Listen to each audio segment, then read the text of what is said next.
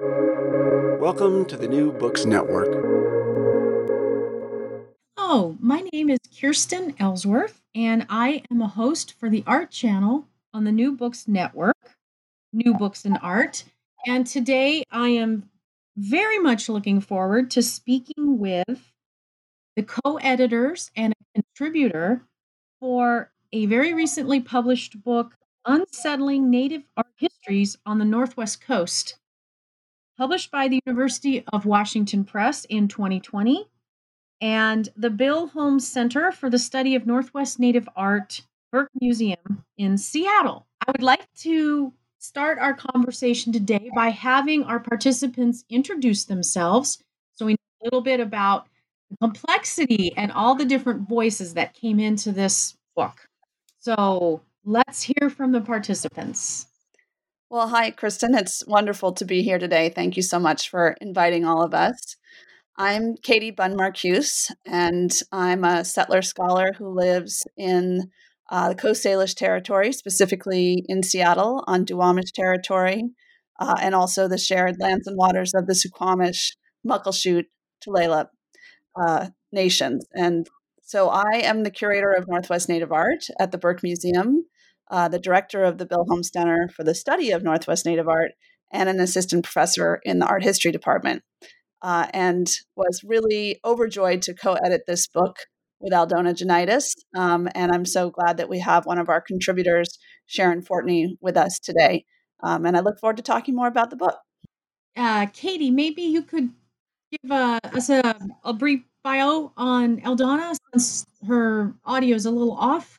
So, Aldona Jonaitis is one of the leading um, scholars in our field, and she has been involved in the field of Northwest Coast art history for many decades. Uh, she is the director emerita of the University of Alaska Museum of the North. She, her PhD is from Columbia University. She was a professor and an administrator at Stony Brook University and also vice president at the American Museum of Natural History uh, where she put on such formative exhibits as uh, Chiefly Feasts, um, which was about the Kwakwaka'wakw potlatch collection there. Um, and she has other important books, Art of the Northwest Coast, which is being currently republished in a new edition by University of Washington Press, uh, and a great book called The Totem Pole, an intercultural history, which was edited with Aaron Glass. And she's currently working on a book about contemporary Tlingit artists. Thank you. And Sharon, will you introduce yourself? Sure. So, my name is Sharon Fortney. I'm the curator of Indigenous Collections and Engagement at the Museum of Vancouver in Canada. And I have Klahoose and German ancestry, uh, Klahoose being Northern Coast Salish uh, First Nation. And um, so I've been working in the Vancouver area for many years um, in the unceded territories of the Musqueam, Squamish, and tsleil people. And um, I'm just really happy to be invited to come and speak with you today. Well, we're really happy to have you, all of you here. And let's start by asking what motivated you to bring this book to life? Well, this book um, started at actually a conference in 2017 at the Native American Art Studies Association, which we call NASA, uh, conference in Tulsa, Oklahoma.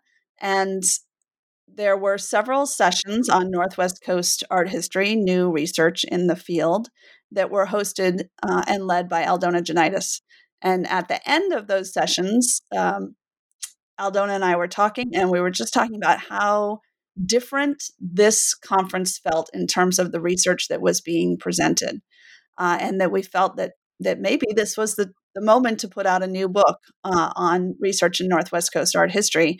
And so many of the contributors to this book presented in that original conference.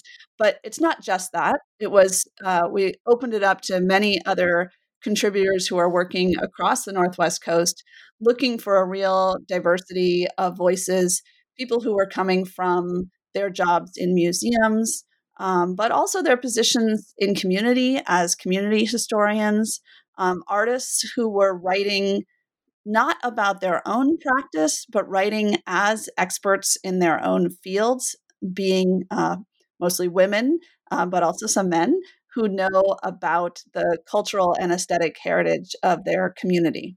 And so we brought all of those people together, um, and and th- that's how this book came about. As a contributor, Sharon, would you like to add anything about um, what made you want to contribute um, to the volume? Well, I was recently hired, I think, at the Museum of Vancouver when I was invited um, to participate in the project. And so um, I thought it was a nice way to bring attention to the Museum of Vancouver's collection, which had been kind of hidden from the public for many years, the Indigenous belongings that are at that museum. So I, I saw it as a really good way to raise some awareness about that collection.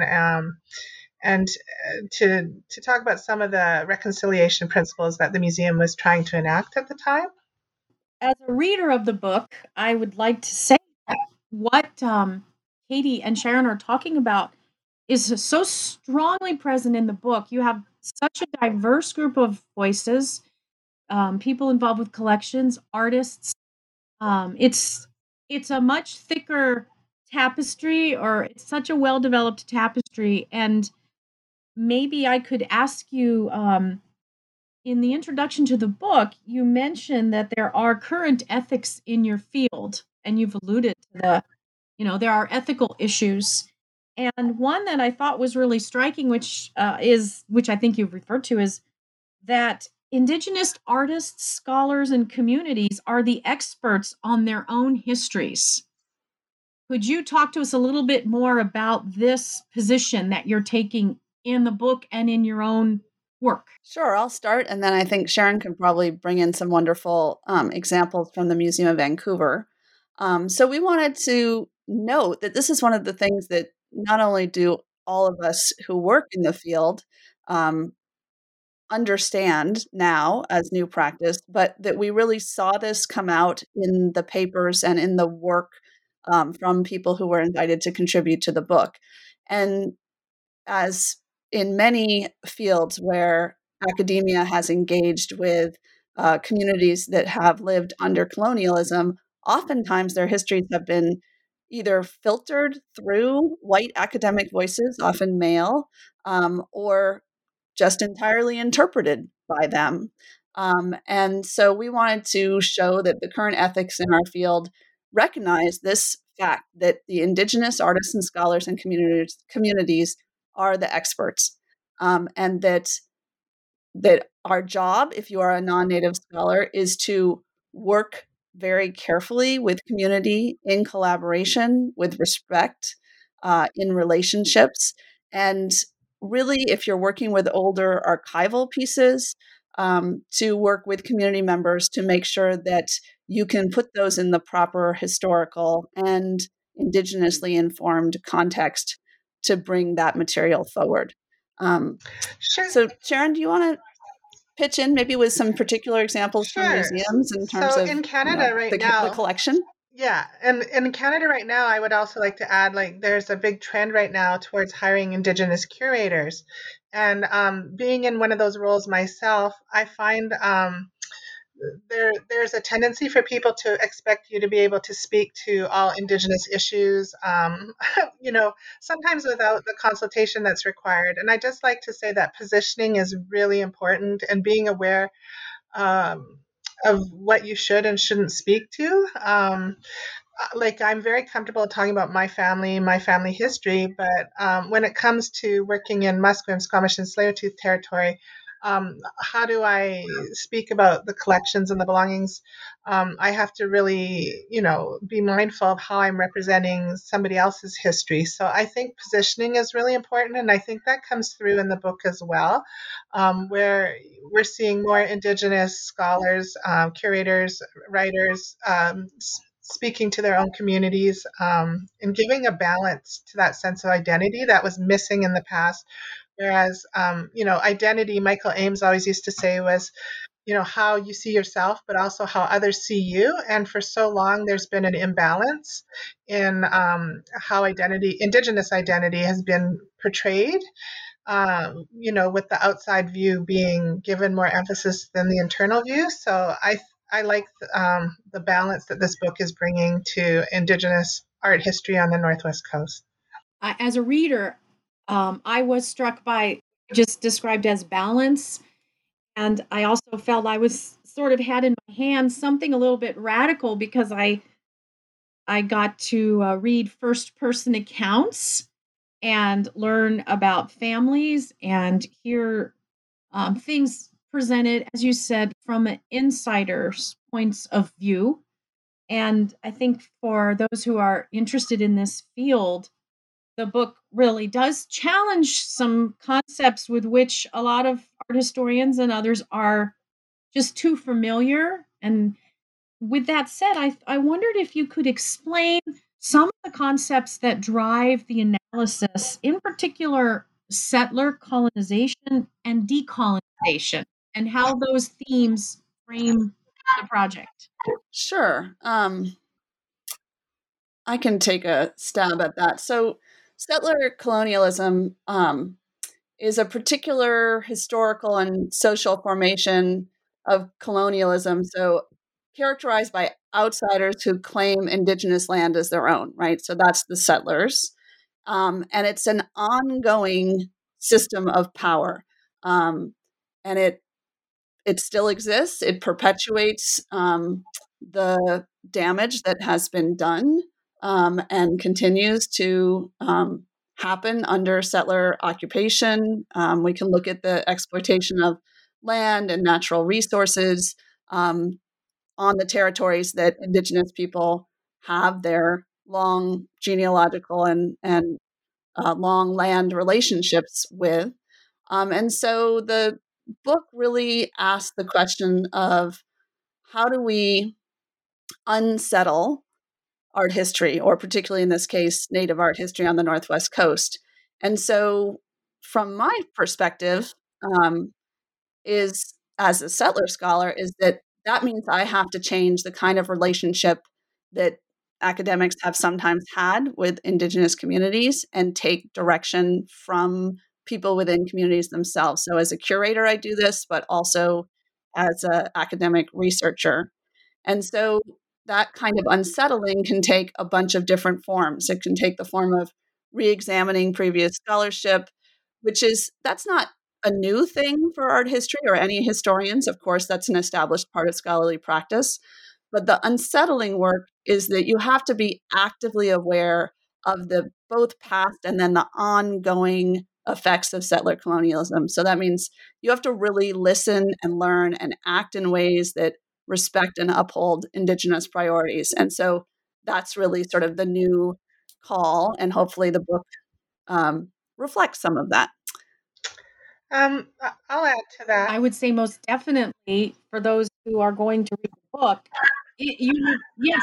Oh, I was just going to add uh, a little bit about decolonizing museums, and I think um, the work that I've been doing at the Museum of Vancouver, we're working on that on a number of fronts. Like it's not just about, uh, you know, having Indigenous people tell their own stories in the exhibitions, but also about providing access to the collection, whether it's physical access to come into the storage room and spend time with the belongings, or um, whether it's digitizing the collection and making it accessible on the website so people can see what's there.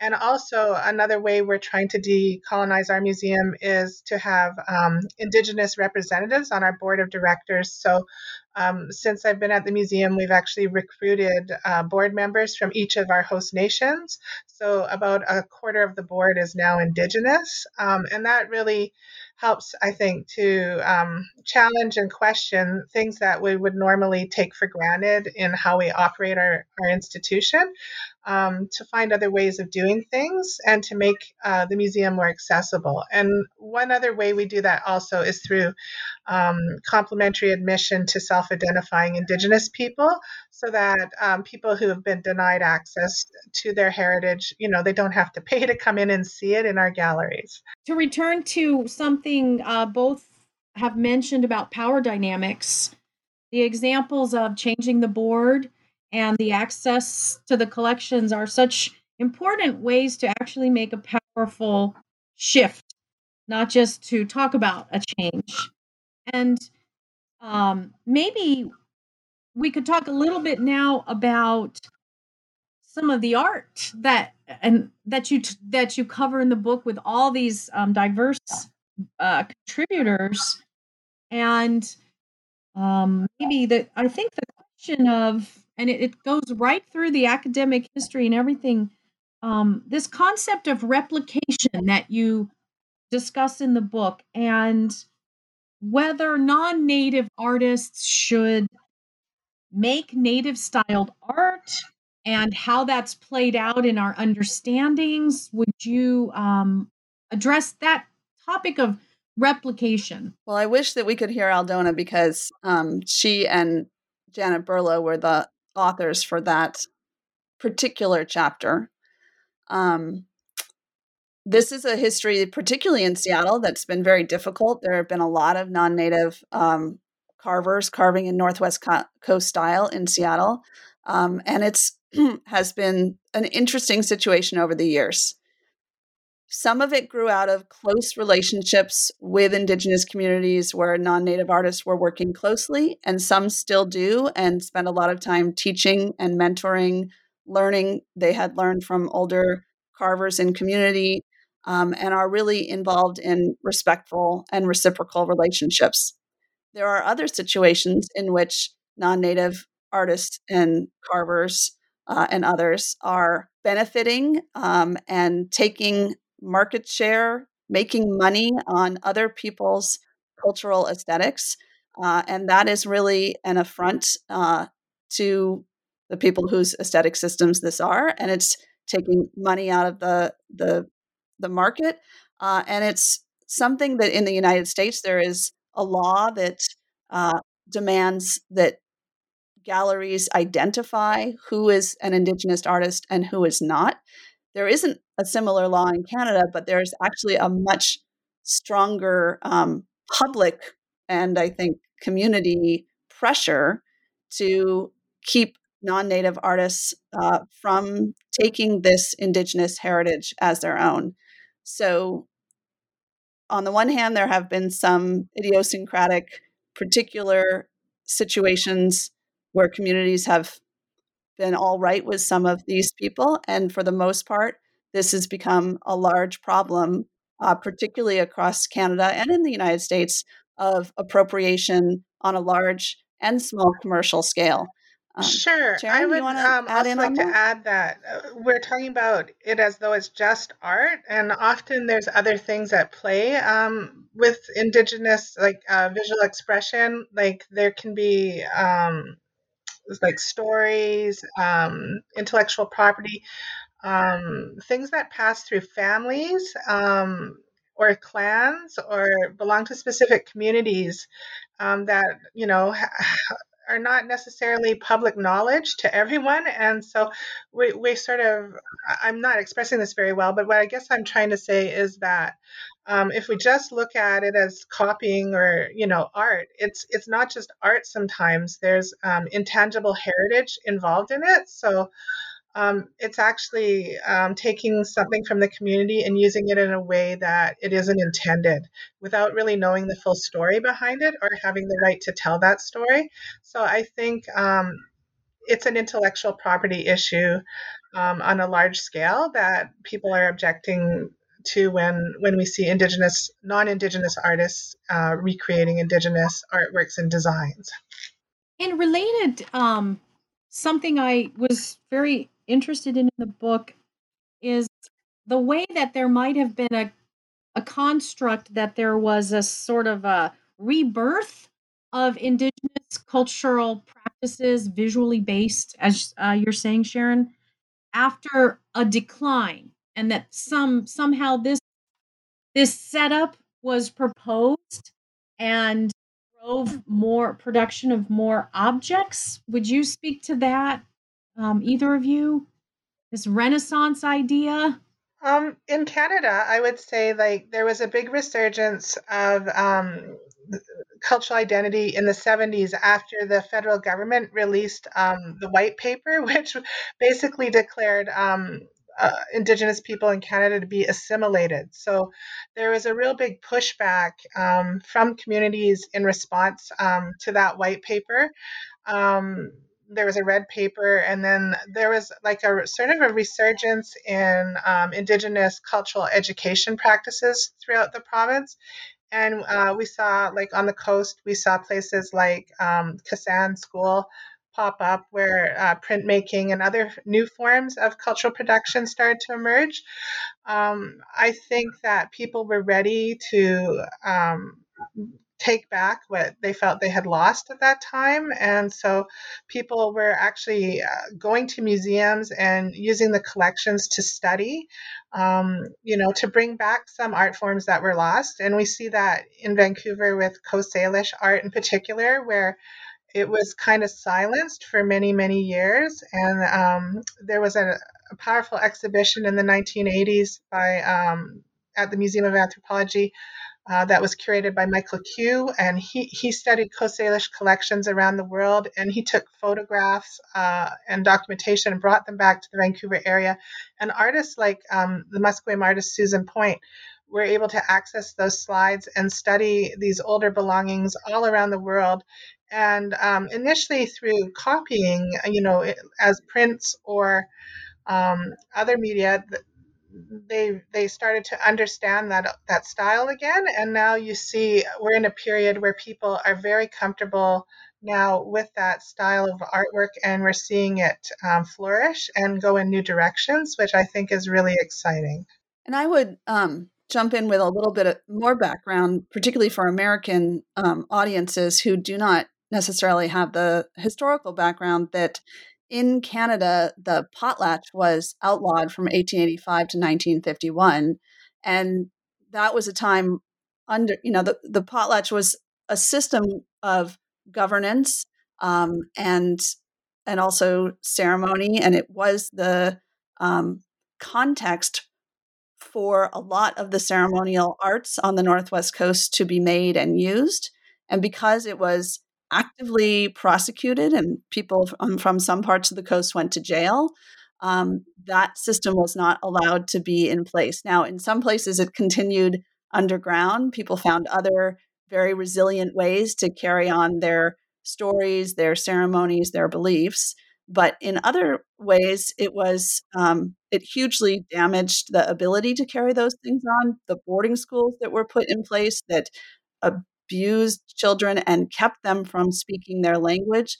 All of these things put huge pressure on the making of arts um, and that traditional mentorship uh, process and the context for using art within community. And so, um, as Sharon's talking about, when the the potlatch ban was dropped in the early 1950s, and people started to potlatch again, uh, and then you move into this uh, resurgence of the 70s um, and after that Sharon mentioned, you do get a sense of that there was less art making in some communities, the understanding of what those traditional aesthetics for years and years and their connection to all of the intangible property that Sharon mentioned, those things were under great pressure. Um, and and there was great damage done. And and in the 70s and then the late 20th century and continuing on to today, you see such a huge blossoming of that. You see kids who now are able to grow up uh, in the big house or within ceremony, learning um, from their elders who had been part of that boarding school and potlatch persecution time. Um, but things uh, are not perfect, but certainly much different today.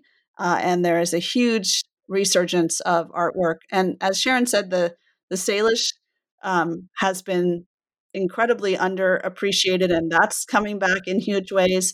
And in in Washington, if you move down to the Columbia River, that was also a, a area where Northwest Coast art really was very much ignored um, and considered to be less than. Uh, and now that is also coming back uh, with a number of really important artists uh, and large public commissions and also community use on the Columbia River as well. It's encouraging, and um, I think readers will will really catch the connection between the different times that you're describing and how now we have through this book uh, a methodology for making sure that research matches practices. And there's a significant part of the book devoted to gender. And I wondered if you would um, speak about how maybe the colonial definitions of gender impacted arts and how that might be changing as the process of decolonization takes place. That is a really important part of this book. Um, it's uh, a part of Northwest Coast art history that I'm really devoted to supporting. And women's artistic creations are highly treasured and valued within First Nations communities on the Northwest Coast. And yet they've been long discounted by collectors and scholars.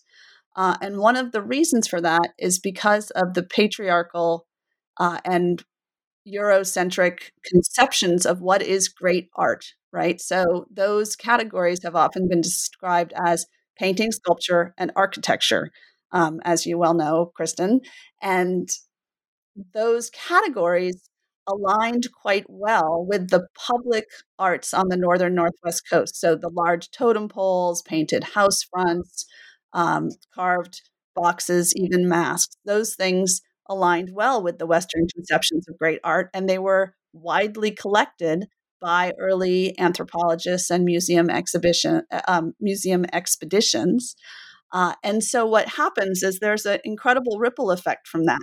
The a, a, a vast majority of collections are based on men's productions. The vast majority of research and particularly any names we know of artists from the past um, are attached to those men's productions. Uh, and then what happens is that when exhibits and publications come out of those collections, it makes it look as if the majority of uh, creations were made by men in those communities. When if you go to any gathering, perhaps the raising of a totem pole, for instance, you will see there is the totem pole and the big house, but everything everyone is wearing is made by the women in their one part of the book that I found so interesting, and I know readers will want to hear more about, is the section on gender. And I'm wondering if you could speak to um, w- one of the main points I extrapolated, which is that colonial definitions of male and female gender roles really impacted the collection of and understanding of, for example, the Haida art and indigenous art overall? Yeah, that's a really good question. And it's definitely something we wanted to address in the book.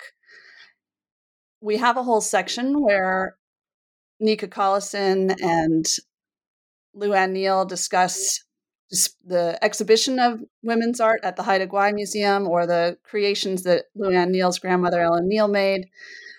And it's really important to think about what the colonial impact is and has been on art making on the Northwest Coast. So, for us, we wanted to re-center women in these artistic histories and make that a critical part of the book.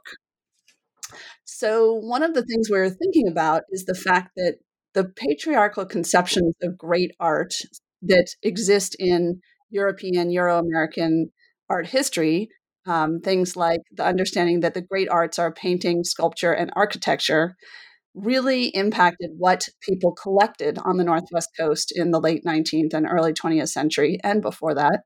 Um, and that really favored men's creations, and particularly on the northern Northwest Coast, where there was a tradition of big public male created, for the most part, artwork in terms of totem poles, house fronts, house screens, that really aligned with what um, Western collectors thought of as the great arts.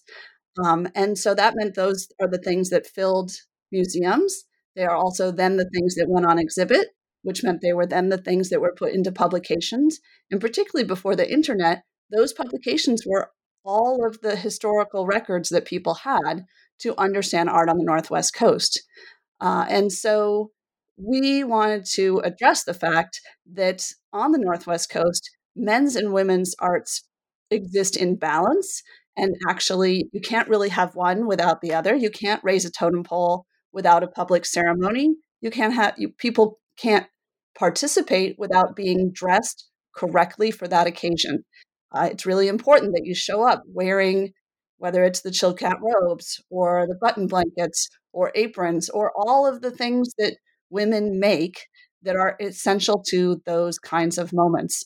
And so we know that that historical bias against women exists uh, in collections and in the publication records. And we really wanted to address that um, in the book. And with that said, how do you feel um, this element of your methodology and what is presented in the book is um, is this appealing? I would think the answer is yes, but I'd like to hear more. Appealing to contemporary um, artists, men and women? Well, I think so because I think it's really important as we go back and we look through the historical record and through those museum collections, which, while they were centered a lot on men's work, do have the work of women, although they don't have as much collection information, people's names, where they came from, those things. But it's important when we look through all those records, we actually do see that women were um, making things beyond what the colonial definitions of sort of the gender boundaries were. So some women were carving back in the day, um, and and that is very liberating, particularly for women now who are getting much more interested in carving, um, and and to understand that the gender expectations of art making were really calcified by the imposition of the patriarchal colonial system. Um, and also we know that you know women were always in the middle of all of the planning in the community. They were really holding a lot of those histories and passing them on to their children. And so women really helped to create and shape the cultural framework, even on the aspects of public art that was expressed by both um, men and women. We have the privilege of meeting right now with Aldona Jonaitis, who is the co editor of the book. And Aldona, uh, would you introduce yourselves to our listeners? Hi there. Thank you so much for inviting me. Um, my name is Aldona Jonaitis, and I am the retired director of the University of Alaska Museum of the North. And I have uh, worked on Northwest Coast art since the 1970s. So I have a very long overview of the history of the discipline. And that's one of the reasons that I wanted to work with Katie with this book because so much has changed over the last 50 years in the scholarship of Northwest Coast art. As you look at the changes, do you feel encouraged by the different methodologies and approaches? I, uh, you know, it, it's really interesting. It's a good question because I come, and in my last essay, the, the last essay in the book is my essay looking over the last 50 years of Northwest Coast Scholarship from the perspective of somebody who has lived through it and attempted to change over the years as the discipline changed. And I must say, the future can only be even better than it is now because it used to be a very white organ white oriented very patriarchal type of discipline that looked that that looked to what they called then traditional northwest coast art i.e art of basically the 19th century as the authentic art of the um, of northwest coast native people. This is not unique to the northwest coast but um, but now the notion that the past was authentic and the present is inauthentic is absolutely bunk. And so we're looking now at art from the past from a different perspective, which is privileging the, the, the, the Aboriginal voice for their interpretations of that and accepting what's going on today as extraordinarily important expressions of contemporary Northwest Coast life and art and one of the things that I'm I'm personally most thrilled about is the um, the new openness to fem- female art. Because when I studied Northwest Coast art, in I, I wrote a PhD about Tlingit art in the '70s. There was I didn't put I wasn't expected to put any basketry in there. um, very little textile other than Chilkat robes, and you just didn't do women's art. Now, the notion that women have a very important say in the history, and also that women's art embodies a whole different sphere of meaning, i.e., the meaning of nature, the cycle of nature, the complementarity of a woman's role and a man's role. Um, these are all elements within women's art that are so full of significance and meaning that in the past, when you had only male anthropologists studying this, they never even asked the question. So I am so optimistic about what the future is going to be in this discipline because we can only go further. It's so encouraging. And in the beginning of our conversation today, um, the other editor of the book and one of the contributors were talking about what motivated them to participate in the project. And as we think about the importance of this book in the field, I wonder if you could talk to us about your hopes for the the impact of the book, which and you're a strong force in the project. So, what are your hopes for the book? Okay, uh, it's an interesting question because it goes once again back to my history. I was a I'm a child of the '60s, and at that point, um, people like me and, and colleagues and, and, students, friends, had an ethical um, commitment to, um, you know, promoting equal, racial equality and promoting to, to at, trying to get knowledge in the general public of the cultural achievements of indigenous people. Now, let's just let's just put aside the fact that that is a uh, there are issues, contemporary issues with that kind of attitude. But um, and as the time went on, I kept on saying, how can I do the most ethical scholarship for my own values? And I think that the notion of, of ethical scholarship, and I think Katie, Katie really talked a lot about this very eloquently. Ethical scholarship um, treats everybody as very equal and they have an equal voice and indigenous people have an even more authority to talk about a lot of the aspects of the art and these are all ethical issues that have now become ingrained in the discipline and that is something that is just a, a thrill to see because not only are uh, scholars who you know, were ha- have been and continue to be leftist and have this as part of their soul. Um, but th- it's just become what people do and how people think about this, and that's a sea change. It, it's in sea change in anthropology and art history, and that is embodied in the essays in the book. I think that listeners will hear your point about pursuing research that matches your values and should be encouraged and provoked to think about that in their own work. Um, I mm. think that's a very empowering comment, and maybe we could ask you what your future projects are. well, um, I live in Alaska. I'm in Fairbanks, Alaska, and the Tlingit live in Southeast Alaska. And I, I did my dissertation on them, and they went to various other um, communities.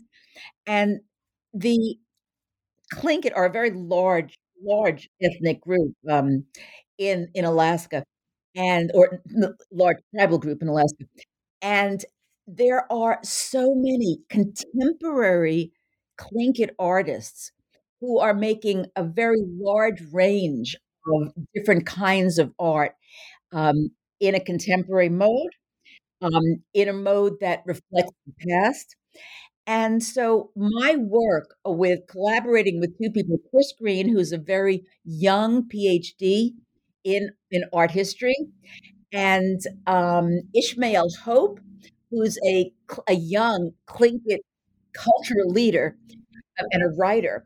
We are three writing a book about contemporary Tlingit art.